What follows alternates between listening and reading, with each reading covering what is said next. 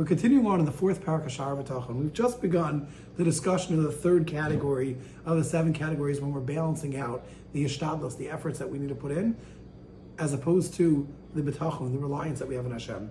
The third category is focusing on interpersonal relationships, how we relate with other people. And we explained that sometimes a person is in a situation where he's all by himself and he's alone. And sometimes a person is in a situation where he's amongst other people, and we're going to have to balance the two different categories and understand each one. We've begun the discussion of what happens when a person's alone. So a person naturally has certain feelings. The first feeling he has, I have no companions. The second thing is, I have no one to turn to help. So we explained that a person should say, when he's alone, I'm with Hashem. Who is the ultimate that is a companion? Who is the ultimate that can take care of me? Hashem. If there's someone that I need companionship because I need someone to help me out, there's no better than being with Hashem.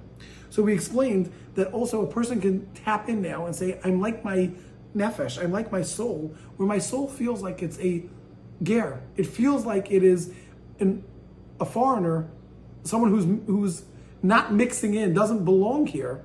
And when he taps into it and he realizes, this is who I am, and he says, not only that, what's going to happen is, in a short period of time, at the end of a person's life, what happens? They're going to go up to Shemayim. And when they get there, they're going to be a stranger. They're going to be alone. No one's going to be able to be there to assist them. No one's going to be there as a companion. A person's children, a person's family is not coming with them. No one's helping along with them when they die. We said also to understand what happens, every single thing ultimately goes back. By Yovel, all the property goes back to where it belongs. Every 50 years, all the property that was sold returns to its original owner. This teaches us also, in Olam Hazeh, in this world, there's nothing that's a permanence, right? There is no one who has permanence, so we have to realize, we have to focus and understand that we're all gerim. So yes, sometimes when we're alone by ourselves, we're Nahri, a single person in solitude, we feel safe. But let's remember that this whole world anyway is a temporary world. So now when we think about it, no one comes to Shemayim with a person, right? So therefore, just because he's alone, nothing changed. Not only that, a person is never truly alone, because even if you feel you're alone, Hashem is always with you. The reliance, when it comes to me relying on other people, this actually helps me, because now what am I doing? I'm relying on Hashem. I'm not relying on another person, which is the correct way to do things. And also, finally, like we said, you're like your soul. Now you can tap into that and realize the neshama is also, it feels like it's always alone, it's always by itself. So this will help us when a person's by himself. This does create a closer relationship with Hashem. Continues on Rabbeinu Bachya, and he says,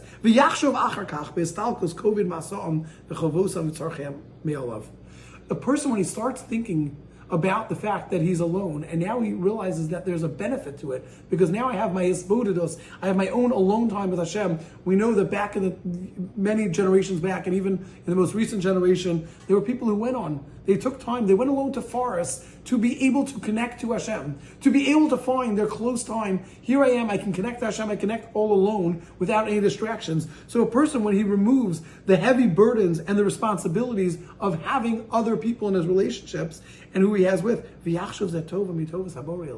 person should say, wow, yes, it's not what we're looking for. We're not looking to be those who are separated from society and moving out to a foreign place, moving out to a mountaintop and not being associated with anybody else. But if the person is put into the situation, let's always look for the positive. What's the positive? The positive is, I have no distraction. I have nothing taking me away from my relationship with Hashem. This is one of the great things Hashem did. Because if a person on the other hand has relationships and he has things, what is he going to have to do? He's going to be chasing after all the needs that he has for this world. It's a lot easier for a person to be able to fill his needs if he doesn't have the needs as well of a family, of a wife and children. The chesronah menuchah lovetovah. And now the lacking of them is something that makes it calmer and good for him, meaning not that we're looking for this, but if we're in this situation, understand you have less of a responsibility and be thankful for this.